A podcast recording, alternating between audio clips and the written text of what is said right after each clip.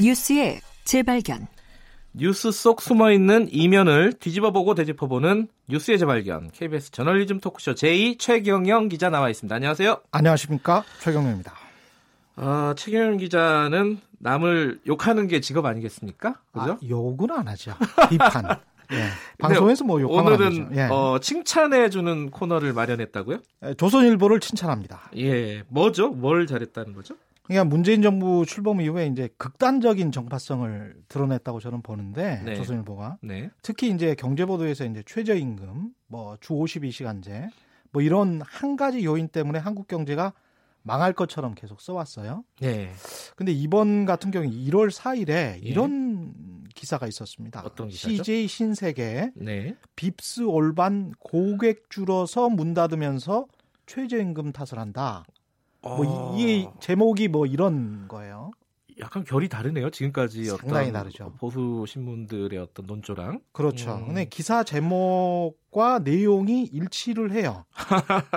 상당히 어, 보기 드문 조선일보에서는 이게 지금 보면은 최저임금 네. 인상으로 인건비가 늘어서 매장 어리 운영이 어려워진 것은 뭐 사실이다. 네.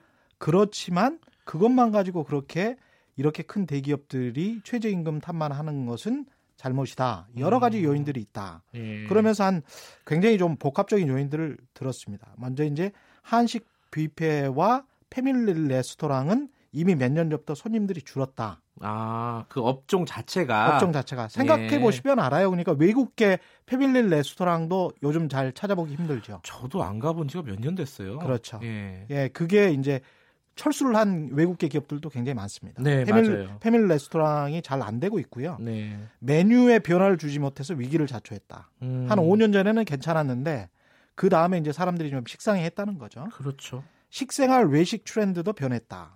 가정 간편식, 배달 음식 성장도 발목을 잡았다. 예. 배달 음식이 요새 굉장히 유행입니다. 음. 1인 가정이 증가해 가지고 혼밥 쪽이 늘으니까 아. 가족 단위 패밀리 레스토랑이 그냥 위기였다. 음... 그러면서 이제 소비자 트렌드도 이야기를 하고 있는데 네. 가격 대비 성능이라는 가성비에서 가심비, 만족.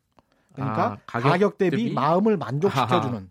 막 가심비란 말도 있군요. 예, 예. 이런 말이 있나 봐요. 예. 그래서 외식업 불황에도 불구하고 요새 뭐 인당 7, 8만 원 하는 고급 뷔페는 또 아주 주말마다 성공합니다. 그것도 저도 참 신기해요, 이것도. 그렇죠. 예. 그러니까 연남동이나 아주 그 골목길에 허름한 맛집 같은 경우 있지 않습니까? 아, 거기도 인기가 많죠. 몰려가지고 어떻게 뭐 저녁에는 예약도 못 잡잖아요. 그렇죠. 예. 이런 이야기를 하면서 이게 경영 실패와 포화된 시장이 빚어낸 결과다. 아, 그, 그 시장의 트렌드를 읽지 못하고 그렇죠. 예전 방식을 고수하다가 결국은 문을 닫는 거다. 근데 그거를 어, 최저임금 탓이라고 이제 약간 하소연을 했던 모양이에요. 이쪽 그, 업계에서. 그렇습니다. 그러니까 이러고도 업계는 최저임금 인상 탓만 할 수 있을까요? 라고 하면서 이제 아, 기사에서요? 기사에서 되물으면서 음. 상당히 꾸짖고 있습니다. 이재은 기자. 예, 예. 기억을 해야겠네요. 예, 예 그런데 네. 이 기사가 이제 1월 4일 날에 나왔단 말이죠. 예. 근데 1월 2일 날에 이 기사는 인터넷으로만 나왔어요. 아 이제 지면에는 실리지 지면에 는 실리지 않았 인터넷 기사였다. 근데 1월 예. 2일에 조선일보의 지면에 실린 기사에는 뭐라고 네. 돼 있냐면 계절밥상 11곳 폐점 똑같은 곳들입니다. 네. 새해 첫날 알바 200명 일자리 잃어. 아, 아 그, 잠깐만요. 이거는 이, 아까 이재은 기자가 쓴 기사랑 소재는 같은데 소재 똑같습니다. 그 계절 밥상이나 이런 예. 어떤 패밀리 레스토랑이 예. 문을 닫는 어떤 최근의 상황을 쓴 기사인데 예. 원인 분석이 완전히 정반대네요. 거기에 그 부제목으로 이렇게 돼 있어요. 대기업들마저도 최저임금으로 타격을 입고 있다는 게 기사 전체 주제예요. 아, 야, 근데 같은 회사에서 이렇게 재밌죠. 이틀 전에 이런 기사를 쓰고 그다음에 TV 조선에서는 예. 대기업 외식 업체마저 최저임금 직격탄의 도미노 패점. 아 여긴 또 도미노군요. 예, 음. 뭐이 여기는 정말 단순하고 무지하게 쓰여졌는데 closing 멘트가 예. 뭐 다른 요인들 아무것도 없고 closing 멘트마저도 뭐 탄탄하던 대기업 외식 업계도 최저임금이란 임금 인상이라는 직격탄을 피하지 못했습니다. 그러니까 대기업 외식업계 다 망한 것처럼 돼 있어요. 예. 그러니까 몇 곳 문 닫았는데 그러면서 이제 다른 HMR이랄지 그 가정 간편식으로 이렇게 좀 돌리고 있는 건데 네. 사업을 그런데 이제 완전히 뭐 망했다 최저임금 음. 인상으로 뭐 이런 게 이제 TV 조선의 이야기인 거죠. 어쨌든 이 정반대의 어떤 진단을 실은 기사가 있는데 하나는 지면에서 중요하게 다뤄졌고, 그렇죠. 어, 최경 기자 보기에는 굉장히 합리적인 기사는 그렇죠. 어, 인터넷에서만 잠깐 나오고 말았다.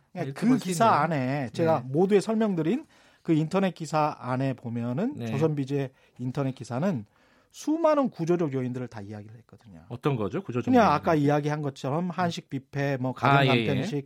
이런 어떤 구조적이고 업계 자체의 복합적인 요인들을 이야기를 하면서 네. 소비자 선택 받지 못해서 일부 매장 문 닫으면서 어떻게 최저임금 탓만하냐라고 음. 대묻고 있잖아요. 네. 이 질문이 곧바로 조선일보와 TV조선 편집국 간부들에게 향하는 질문처럼 저는 들려요. 아니 어떻게 예. 그 이런 최저임금 탓만하면서 이런 기사를 양산하느냐? 사실은 조선일보와 일부 경제신문들만 이런 식으로 그리고 예. 인터넷에 뭐 잘 모르는 언론사들만 뭐 우리가 잘 기억도 안 나는 언론사들만 이런 식으로 마구잡이로 쓰고 있는데 예. 중앙일보마저도 최근에는 상당히 합리적으로 기사를 쓰고 있습니다. 예. 지난 10일에 중앙일보는 자영업자 정도는 살아남을까라는 네. 김영 칼럼에서 한국의 요식 자영업이 힘든 근본적 원인은 인구 72명당 한 개꼴, 선진국의 5배에서 8배 수준으로 난립한 업소들로 음식 장사가 포화 상태에 달했기 네. 때문이다. 구조적인 문제가 있다. 그렇죠. 자영업이 그게 근본적 부분은. 원인이다. 네. 제가 이제 덧붙여 말씀드리자면 음식점 같은 자영업뿐만이 아니고 말이죠. 네. 골목 상권의 소규모 점포나 전통시장 자체가 사실은 굉장히 구조적인 문제점에 직면해 있었고 네. 굉장히 오래된 문제입니다. 음. 제가 지난해 초에 발행된 자유기업원 보고서를 봤는데 네. 2005년도에 전국의 백화점이 81개였어요. 예. 지금 2015년 이때는 2015년인데 100개, 지금은 한 101개 됩니다. 예. 백화점이요? 예, 백화점이 예. 많이 늘었죠. 동기간의 대형마트가 316개였는데 4, 549개로 늘었어요. 아이고. 이게 예. 자유기업원 보고서 자료입니다. 예. 편의점은 8,500개에서 3만 1,000개, 한 4배 가까이 늘었어요. 아, 그렇군요. 근데 반면에 한 10만 개가 넘었던 슈퍼마켓은 7만 9천 개로 줄었어요. 음... 이게 뭘 의미하느냐? 네. 자유기업원도 정확히 분석하고 있습니다. 동기간 한 10년 동안, 그러니까 2005년부터 2015년까지 10년 동안 편의점과 인터넷 업체가 크게 증가했다. 음. 인터넷 업체가 이렇게 크게 증가한 것들이 지금 소규모 점포들 오프라인에서 장사하시는 분들의 목줄을 재고 있다는 것들을 정확히 이게 글로벌한 트렌드입니다. 사실. 알겠습니다. 굉장히 힘든 구조적인 요인이 있습니다. 구조적인 문제를 놓치면 안 된다 기자들이. 그렇습니다. 이재영 기자 조선일보에서 어, 떤 미움을 받지 않았으면 좋겠네요. 파이팅 하십시오. 여기까지 듣겠습니다. 고맙습니다. 네. KBS의 최경영 기자였고요. 김경래 창학사 2분 여기까지 하고요. 잠시 후 3부에서 다시 돌아오겠습니다. 일부 지역국에서는 해당 지역 지역 방송을 보내드립니다.